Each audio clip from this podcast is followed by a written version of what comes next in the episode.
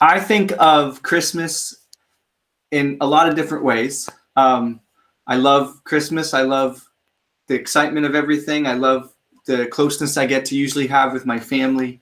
Um, I love the memories I have as a kid growing up.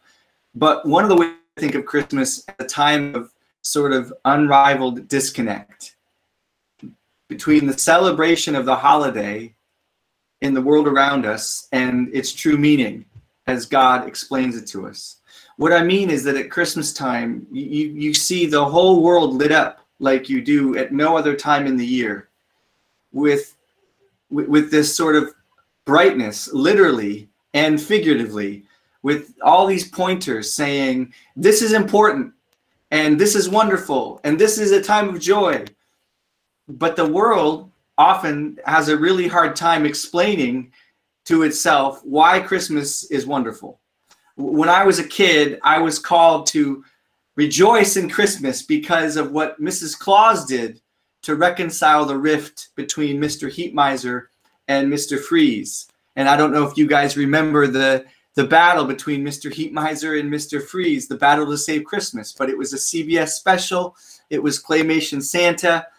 And in this terrible crisis, Santa was convinced that people did not believe in him anymore, which meant that Christmas would be canceled. But in the nick of time, Mrs. Claus was able to bring peace to the Miser brothers, who respectively controlled the hot weather, the heat miser, and the cold weather, Mr. Freeze. And thus, somehow, through the peace that was made between the brothers, it ensured that it would snow and therefore Christmas would go on. I do not know how to explain it either. You know, I, I, I so that's that's that's just what you know the kind of stuff that the world can throw at you at Christmas time in mass, whether it's the the uh, you know Elf movie or the the uh, the Love Actually movie. It's just you know there's a lot of of pretense about Christmas that have nothing to do with Christmas, right? And of course, we know that the world can go deeper than this, right? Christmas means a lot more than that to millions of people. It it means family, it means giving meaningful gifts, it means memories of loved ones past. But but the truth is what it doesn't mean deep in the hearts of millions of people and what it can even fail to mean for us is what it means to God. And and so today, to help us get there, to Lord willing, through his word, to see and savor and celebrate the meaning of Christmas, I'm gonna start this Christmas message in what you might feel is quite a strange place. I, I, I wondered in my head about calling this the weirdest Christmas message you've ever heard. Because I want to start in, in quite a stark, sobering place with Christmas. I want to start this Christmas message in the context of the wrath of God.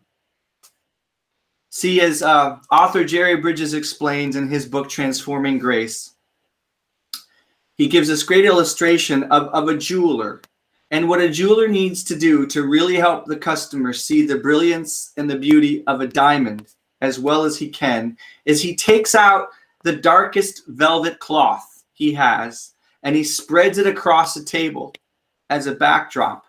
And it's on that cloth that he takes these diamonds and puts them down so they can be seen in their brilliance. So that's what I want to start with today is the black backdrop of Christmas. For, for this reason, I I think that we will be helped to appreciate Christmas because we'll be able to see the truth of the darkness that Christmas comes to re- revolve, resolve. So I'm not trying to be morbid for the sake of morbidity as we as we look at difficult things today.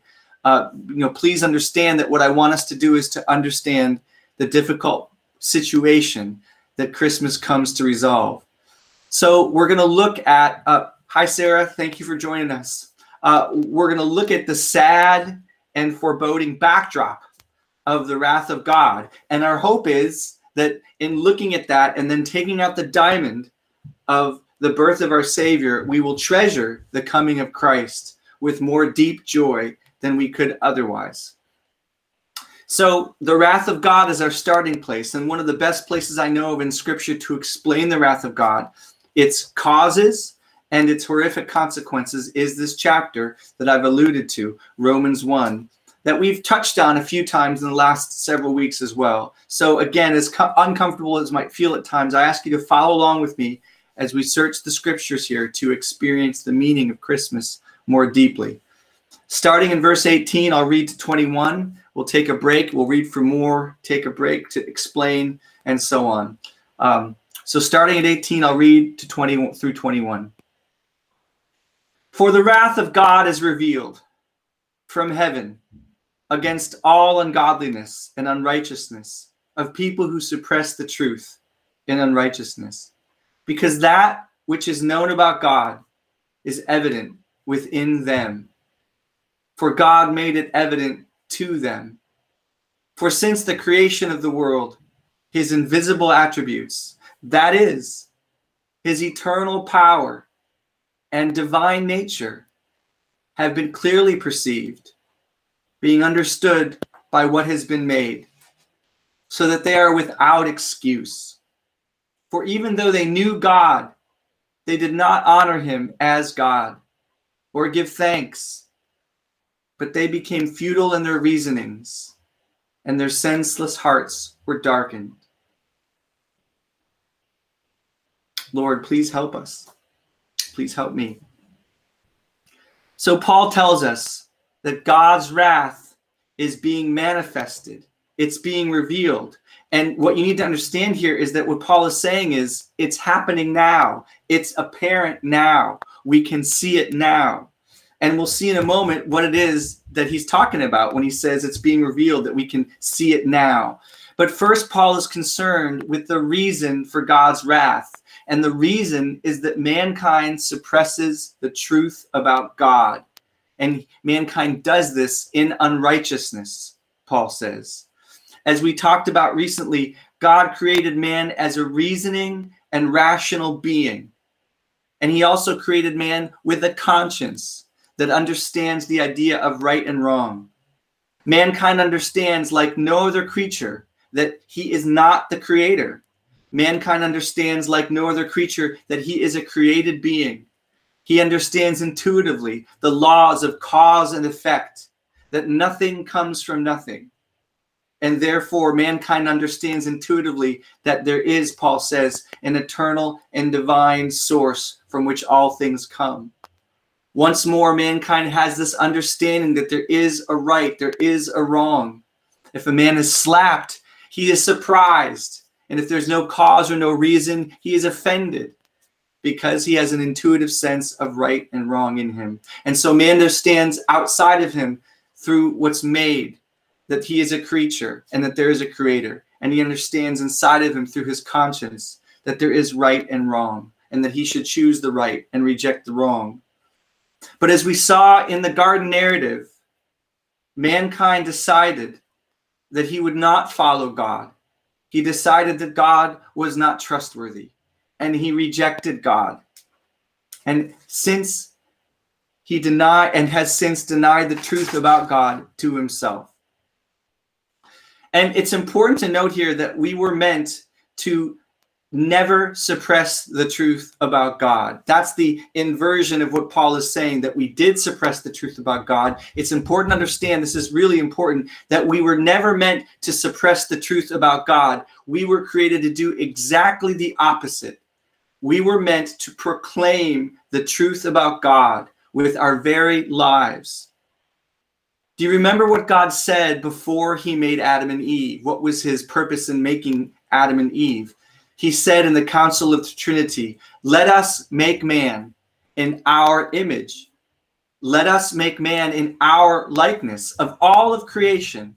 Mankind, we, you and I, were created to proclaim the truth about who God is most accurately. The universe was meant to look at man and woman and say, that is what God is like.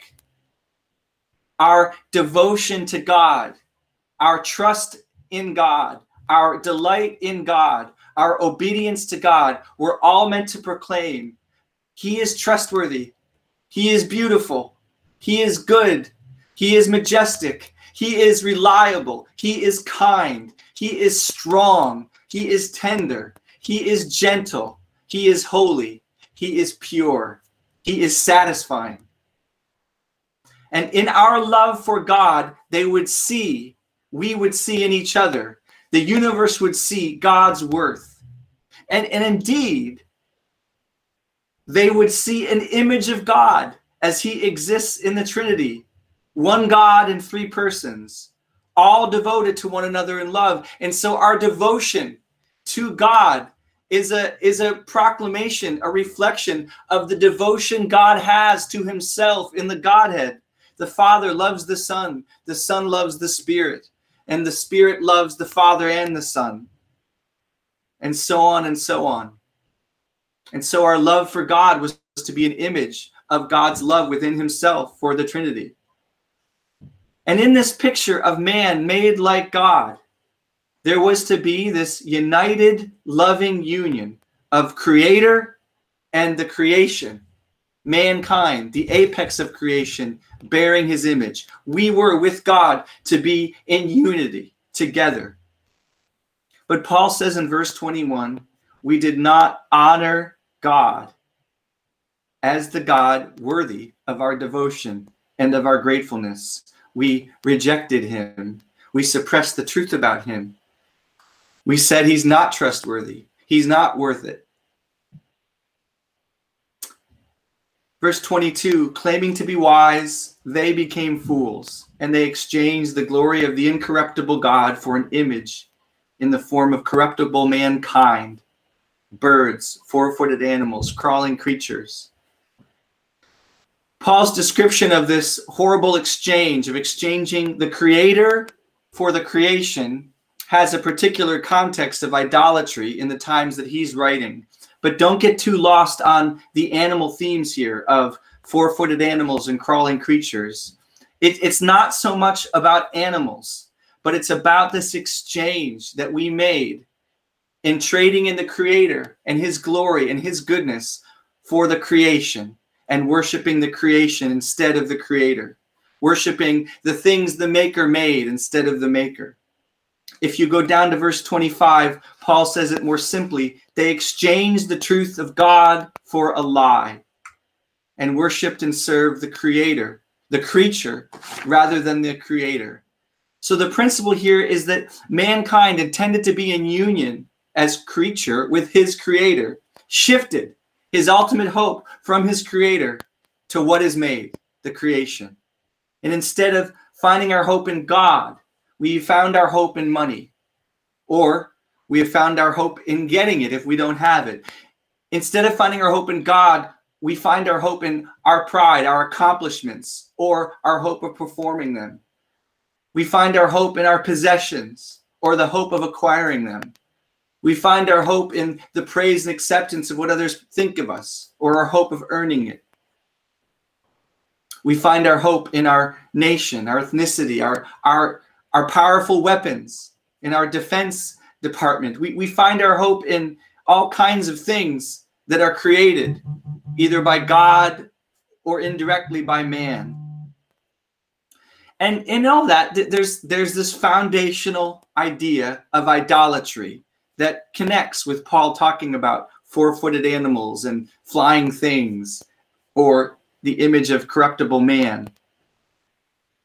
The point is just as many of our ancestors put their hope in the sun or the lion or a fertile woman or statues that look like them, we do the same whenever we put our greatest hope in created things. I want to be careful here because there could be a little bit of, of, of a misunderstanding here, and, and it could lead to some uh, poor thinking and some um, condemnation where none should be. God did create us to to find joy and love in relationships. He created us to look at sunsets and enjoy them and love them. He created us to look at animals and wonder about them and be excited about the created flowers and the gardens. And he, he created us to enjoy and delight in what he has made. But he never created us to exchange himself for what is made. He created us to enjoy creation ultimately as a gift from him and as uh, a picture of his love for us and his creativity and his beauty towards us to enjoy. But that's not what we've done as a race, Paul says. we have turned our backs on God and we have found our hope in the creation instead of the creator. And the sad and terrible reality is that in response to our rejection of our creator and the unity that we were supposed to have with him and the denial of the honor that he is due, God has responded with what might seem a surprising kind of wrath. He has responded with wrath, and in a particular way here in Romans 1, a way that might seem surprising if you're not familiar with it. And by the way, when you hear the word wrath, don't think of drunken rage. Don't think of a basketball coach who's throwing chairs across the court in his anger. When you think of God's wrath, you can think of righteous, fitting, appropriate anger and response to sin. His wrath is measured, it's appropriate, it's just, and it's particular. It's not out of control, it's not crazy. If it's passionate, it's because it's justly passionate. Having said all that, here's what Romans describes as the manifestation of God's wrath, starting in verse 24. Therefore, God gave them up.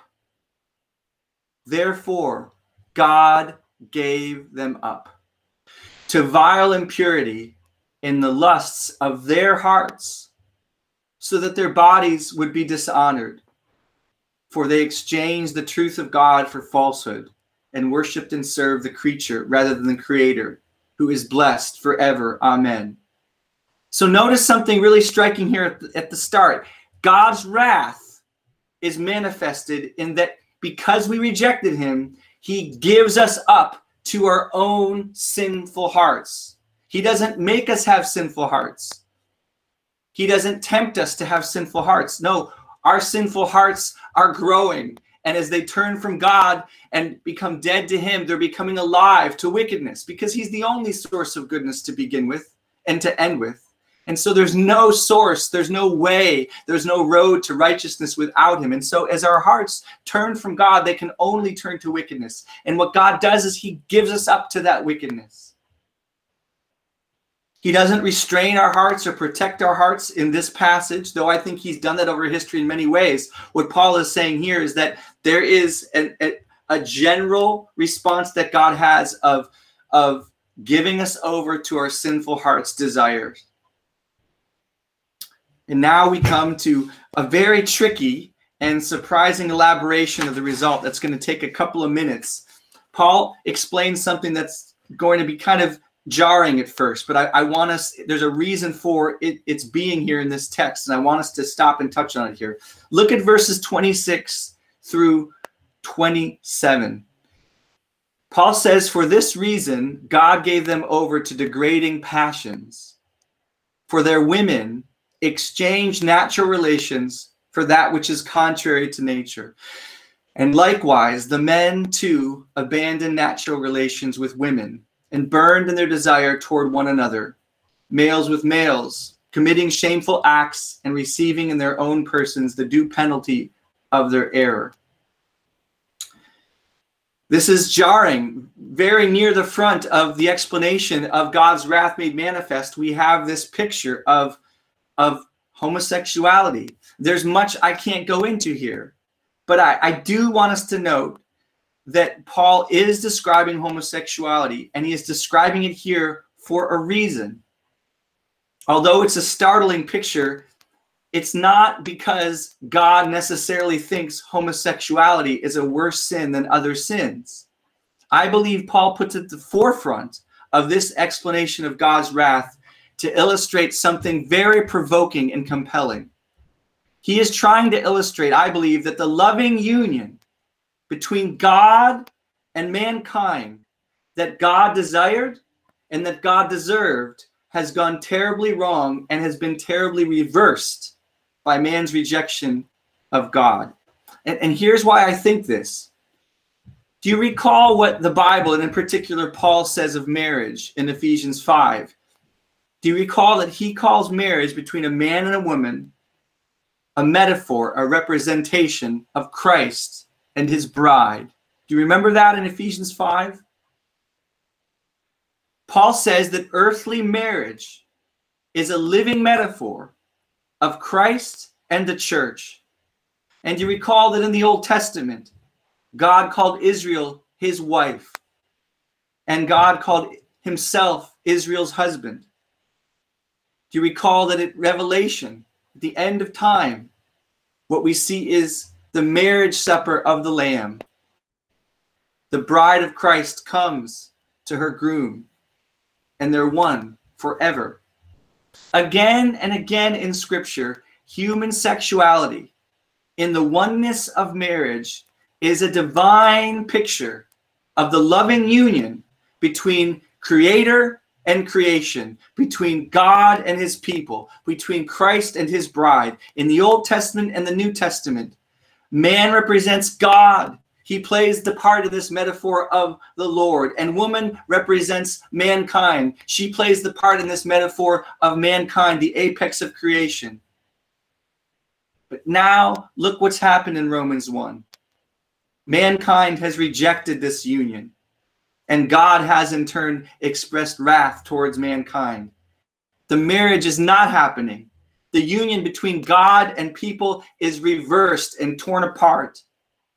And so, in detailing homosexuality here, Paul is describing, in one of the most dramatic ways he can, the reversal, the perversion, the undoing of God's intended union with man the undoing of the creator in loving oneness with his creation and that that human sexuality was always meant to express does that make sense did you follow that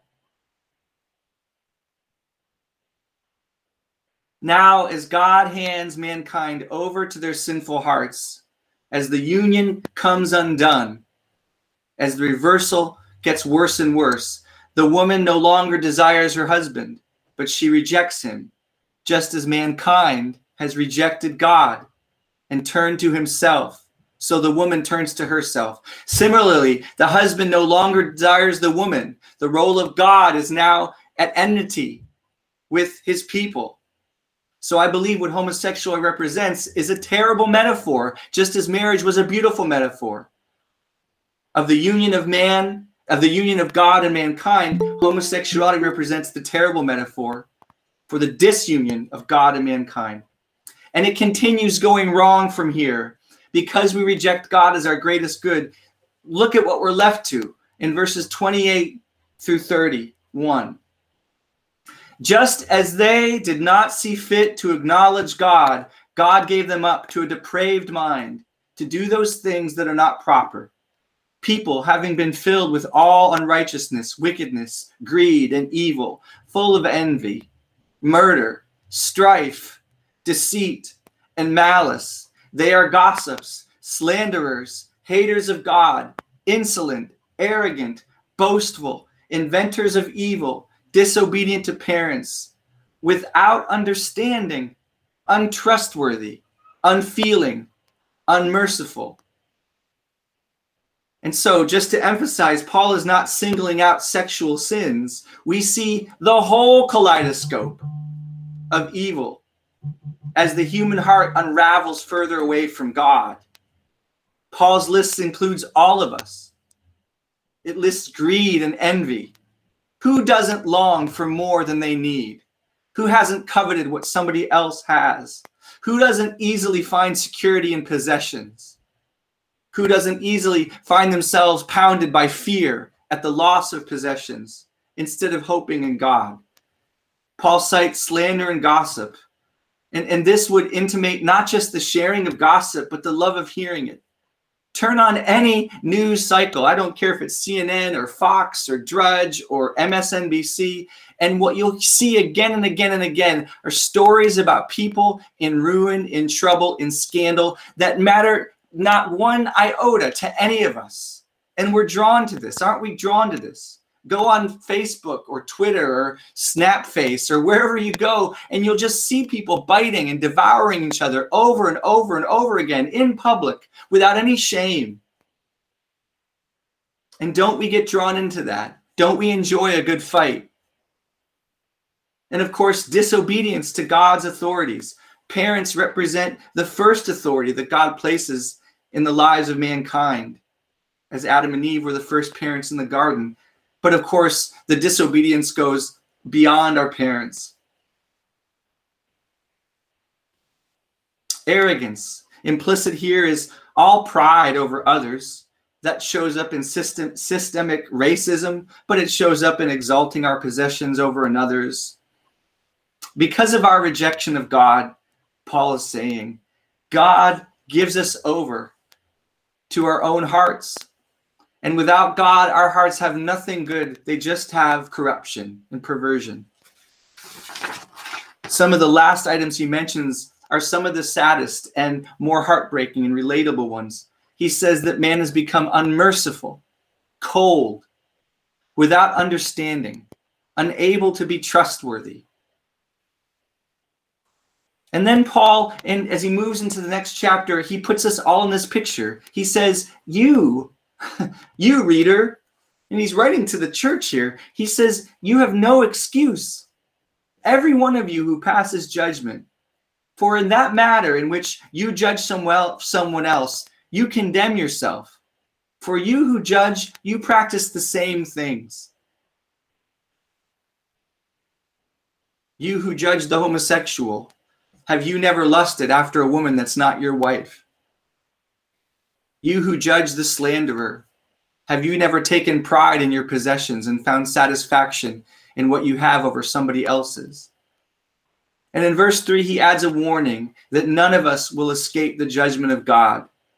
Not only do we experience the wrath of God currently as we watch the trajectory of mankind, but one day, Paul says, mankind will experience the fullness of God's wrath when he justly and righteously judges us for our rebellion and brings it all to an end.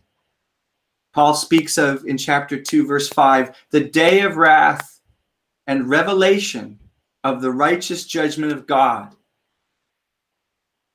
A lot is left to go unjudged in this world. A lot of unrighteousness continues on unjudged. A lot of wicked people died peacefully and securely in their beds over the last few millennia. God said there is going to come a revelation of his righteous judgment, that nothing will be overlooked, nothing will be accounted for. Verse 6 says, God will repay each person according to his deeds.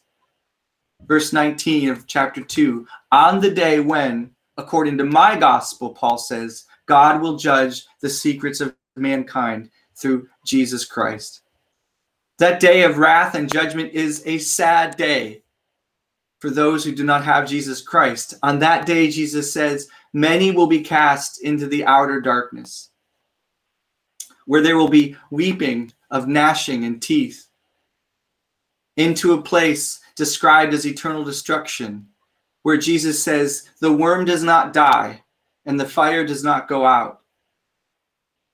I can't do a larger treatment of eternal punishment here, but what's universal in scriptures is that it's an experience of just and fair and particular specific punishment fitting every person without any reprieve or ending. It is grieving and sad. And that, that's some of the more comfortable things to say about it. This is the awful, dark backdrop laid at the table before the diamond of our Savior enters the picture. But before we get to that diamond, I, I want to speak for a moment to a central objection. What about our good deeds? Mankind is certainly not as bad as he could be, right? And at times, virtuous deeds happen worthy of praise. And I would agree. I would say yes to both. The, the Bible nowhere contends that mankind is as bad as he could be. Nor does it say there are never times where mankind does a virtuous deed. But, but I would say some other things too. First, the scriptures would say that our best deeds, as Christians or non Christians, even those that have true good in them, they owe their sources. They owe their source to the goodness of God and His grace at work in believers and unbelievers alike. Number two, all our best deeds involve some degree of impurity, selfish motives that we're not aware of. For example, we may serve, but there's a part of us that's hoping to be noticed in our serving. We may serve to prove to ourselves out of guilt that we're not as bad as we think. And so there's a selfish pursuit of esteem here. Number three, there's no way, and this is important to see, there's no way that we could ever put God into our debt for our good deeds. For when we love someone or we show mercy to someone, we're only doing very imperfectly what we were always supposed to do perfectly. We're only doing what we were at the first created. We were created, Ecclesiastes says, we were created in righteousness. God made us perfect in the garden, in Adam. So we're only doing what we were always supposed to be. It doesn't put us in, it doesn't put God in our debt. It, saying it put God in our debt is kind of like, let's think of the Mona Lisa painting, right? Maybe arguably the most beautiful painting ever created by Da Vinci.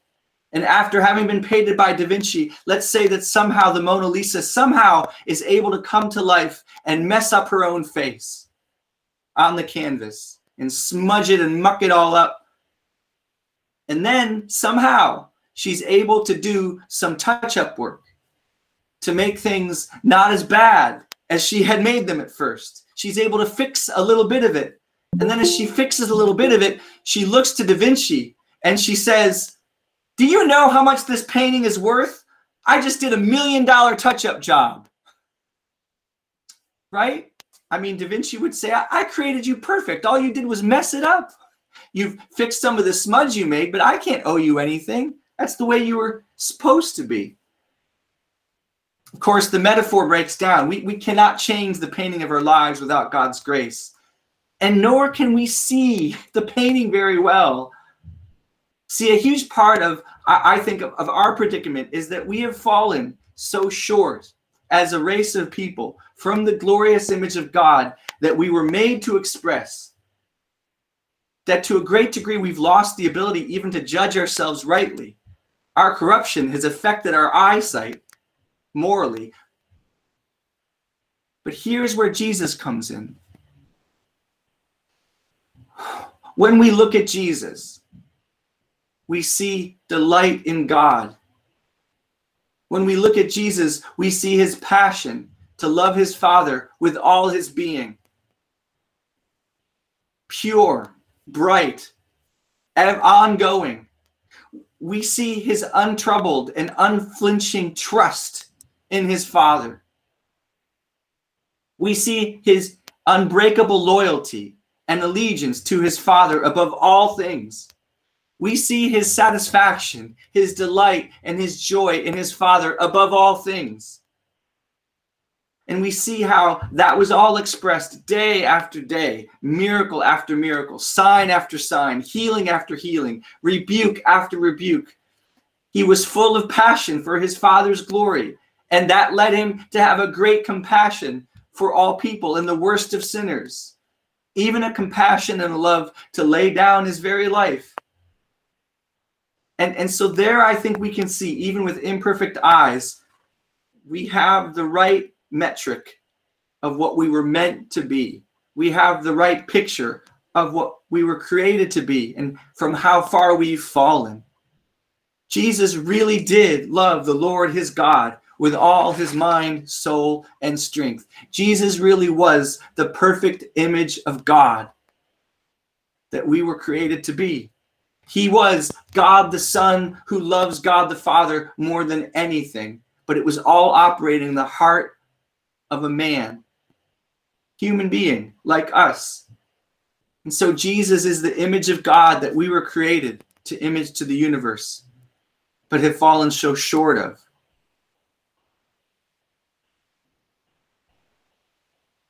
We've perverted that image.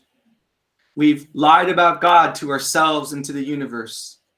We've incurred his wrath and coming judgment. And into that backdrop comes the good news of this baby in a manger in Bethlehem.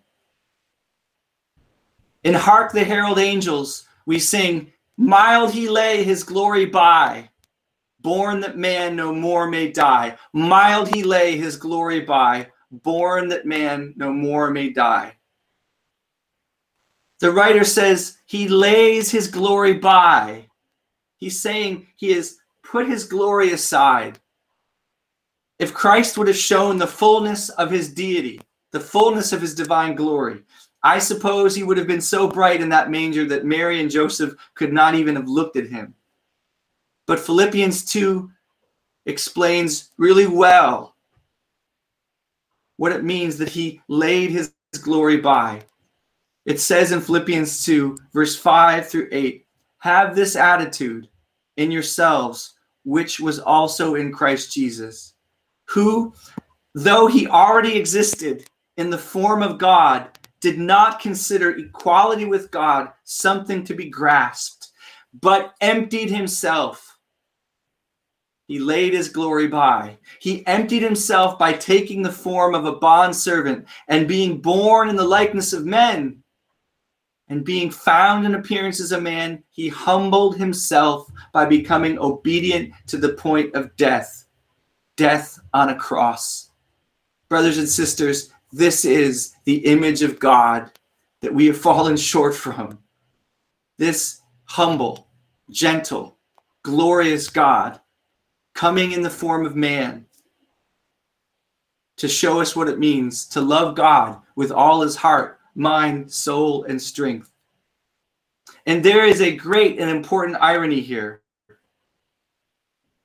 We who sought to grasp being our own God ruling our own lives, we corrupted our God given glory as his image bearers. But Jesus, who was truly God, he did not consider equality with God something to be grasped, but willingly took on our manhood to serve us as a slave. Do you see the beauty in our Savior? Jesus, who was the only man who perfectly imaged the glory of God, the way that we were supposed to, is the one who was made a man so that he could be slain for our perversion of the image of God. Jesus was the only man who perfectly imaged the glory of God the way that we were supposed to. And he's the one who was made a man just so that he could be slain for our perversion of the image of God. In what child is this William Dix asks and answers the reason for Christmas. We sang it this morning. He says, Why lies he in such mean estate? That means such a humble place where ox and ass are feeding. Good Christian, fear. For sinners here, the silent word is pleading. Nails, spear shall pierce him through. The cross be borne for me, for you. Hail, hail, the Word made flesh, the babe, the Son of Mary. Nails and spears shall pierce him through, the cross be borne for me, for you. And he did bear it for me and for you. This little helpless babe came to rescue the world. First, he came to rescue us from God's just wrath at our sin by absorbing that wrath himself in your mind's eye, if you can, look upon that manger, look into the crib and see that little baby. But as you look at that baby, that tender little child, listen to Isaiah. He was pierced for our offenses, he was crushed for our wrongdoings the punishment for our well being was laid upon him, and by his wounds we are healed. All of us, like sheep, have gone astray. Each of us has turned to his own way. But the Lord has caused the wrongdoing of us all to fall on him.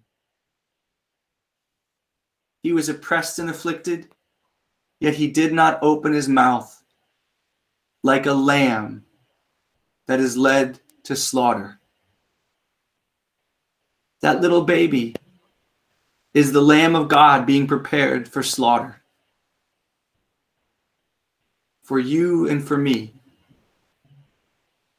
When Jesus' cousin John, John the Baptist, was only a little baby growing inside Elizabeth's womb, he leaped when he sensed God the Son growing in Mary's womb. He leaped with joy, just like we might have a childlike rejoicing at a nativity scene. But when John grew up and he saw Jesus, he barely recognized him, he says. He says, I, I would not have known him if the Spirit had not told me. And he proclaims over Jesus as if he's seeing him for the first time Behold, the Lamb of God who takes away the sins of the world. Behold, the Lamb of God who takes away the sins of the world. This is what Jesus has done with Romans 1. He has taken away the wrath of God over our sin. He has saved us from the judgment to come. Do you remember our passage from Colossians 3 this September? Colossians 3, or sorry, Colossians 2, 13 and 14. One of the most beautiful passages in all of Scripture. And when you were dead in your wrongdoings and the uncircumcision of your flesh, he made you alive together with him having forgiven us all our wrongdoings, having canceled the certificate of debt consisting of decrees against us, which was hostile to us, he has taken it out of the way, having nailed it to the cross. So in Romans 1, it, it reads like an indictment. It reads like a certificate of debt against us. And there is a personalized Romans 1 for each of us in God's mind. You know some of it. You know some of what's on your indictment, your personalized Romans 1. Some of it you can barely admit. Some of it you can't even see. You don't even understand. But God sees it all.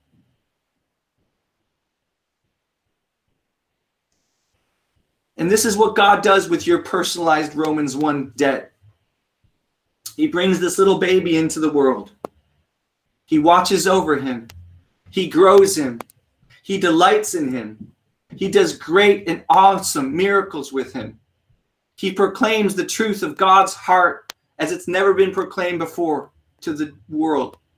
And then for you and for me, and for our personal Romans 1, for our sins, he punishes that baby grown into a man until every last ounce of God's justice is satisfied. Because every last sin, everyone is paid for. And now God says, they're gone. They're gone.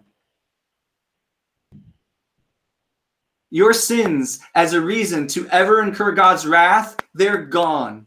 As far as the east is from the west they're gone. Your sins, as a reason to ever incur his eternal judgment, he remembers them no more. No more. They're paid in full.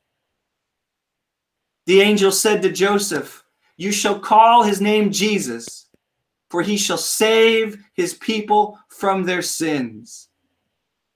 And that is what he does to all who trust him for his free gift of forgiveness. He says, I have saved you from your sins. I have canceled your debt. I have taken it out of the way. I have nailed your personalized Romans 1 to my cross, and you bear it no more.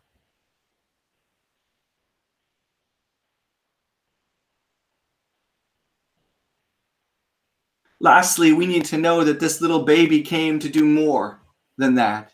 He came to do more than take away our sins and take away God's judgment.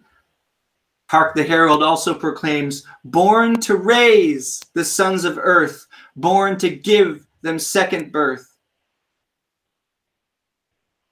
Jesus was born to give you a second birth, a new life, a new heart. This image of God that you were meant to project that's been corrupted, that's been perverted. This reversal of God's image through sin, that reversal is being reversed. As far as the curse is found, he has come to reverse it all. Having forgiven you of your sin, God is now free to spend the rest of your life and into eternity changing you, restoring you, making you gloriously like his son. Bridges puts it like this Because of Christ's death in our place, God's justice is now completely satisfied. God can now, without violating his justice or his moral law, extend his grace to us. He can show favor to those in themselves who deserved only wrath. Do you know that God, because Jesus Christ has taken the judgment you deserve, God is now committed to only do you good? Romans 8 tells us that he works all things out for your good. And then it tells us a few verses later what that good is. And this brings us right back to Romans 1 and our, our first creation. It says, to be conformed to the image of his son.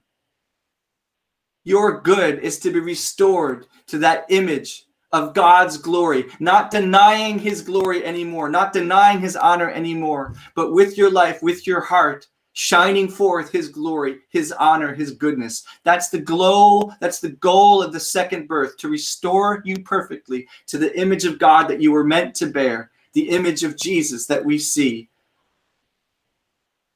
And it's so much glorious than we often think. Sometimes we think that God's restoring us into moral perfection, right? we, we, we think when I'm restored, I will always speak kindly to my wife.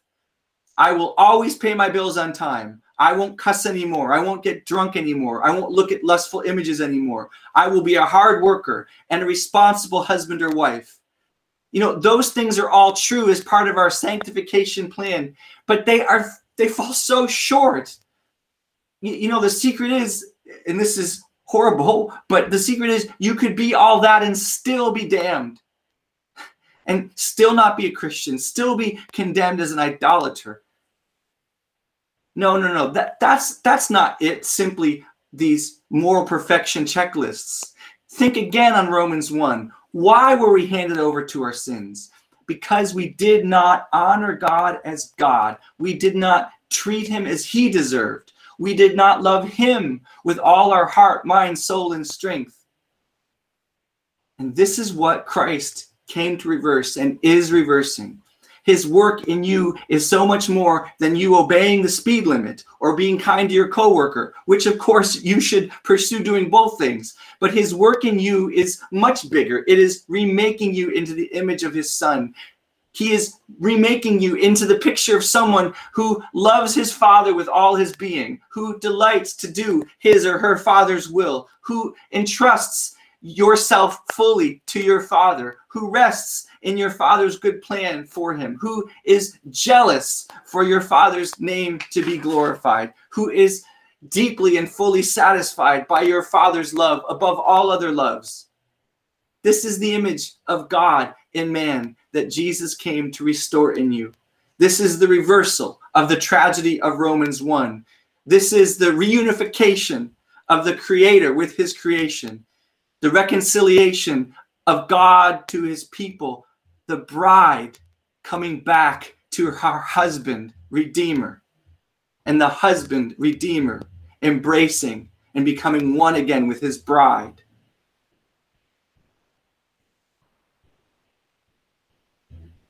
This is his immovable goal. And he is determined to do this with a love for you that, as C.S. Lewis puts it, is relentless in its determination that we shall be cured at whatever cost to us, at whatever cost to him, as Lewis puts it.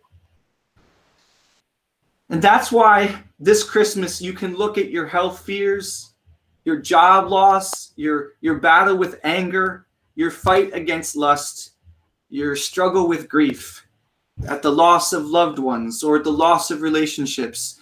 You can look at your difficult, long-term broken marriage situation.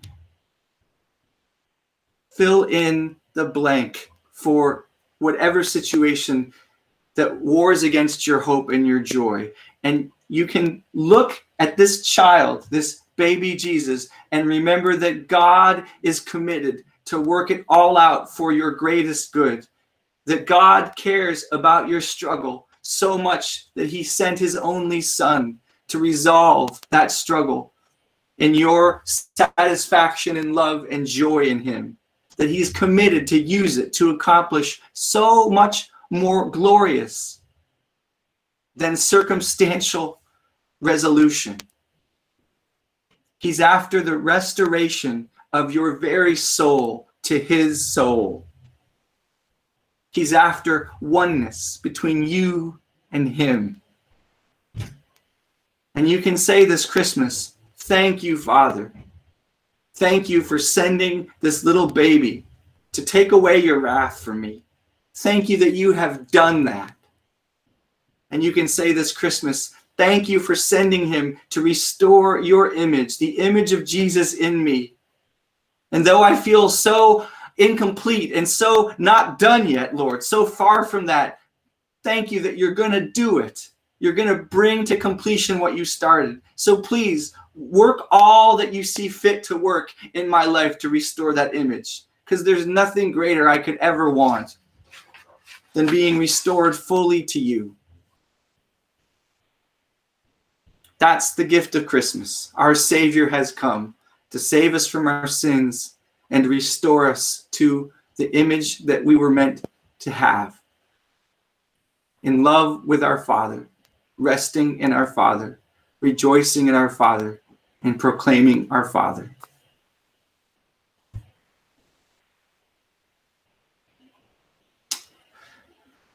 Let's pray.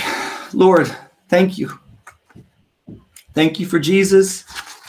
Thank you for sending our Savior to us. Thank you that we know him. Thank you that you will complete the work you started. Thank you, God, that nothing can separate us from your love because Jesus has taken away every reason why we would ever be separated from your love. I pray, God, that this Christmas we could we could look at that little baby, it's the eyes of our hearts, and rejoice in the great reversal, the great restoration, Lord, the great salvation He's given us. In Jesus' name we pray. Amen.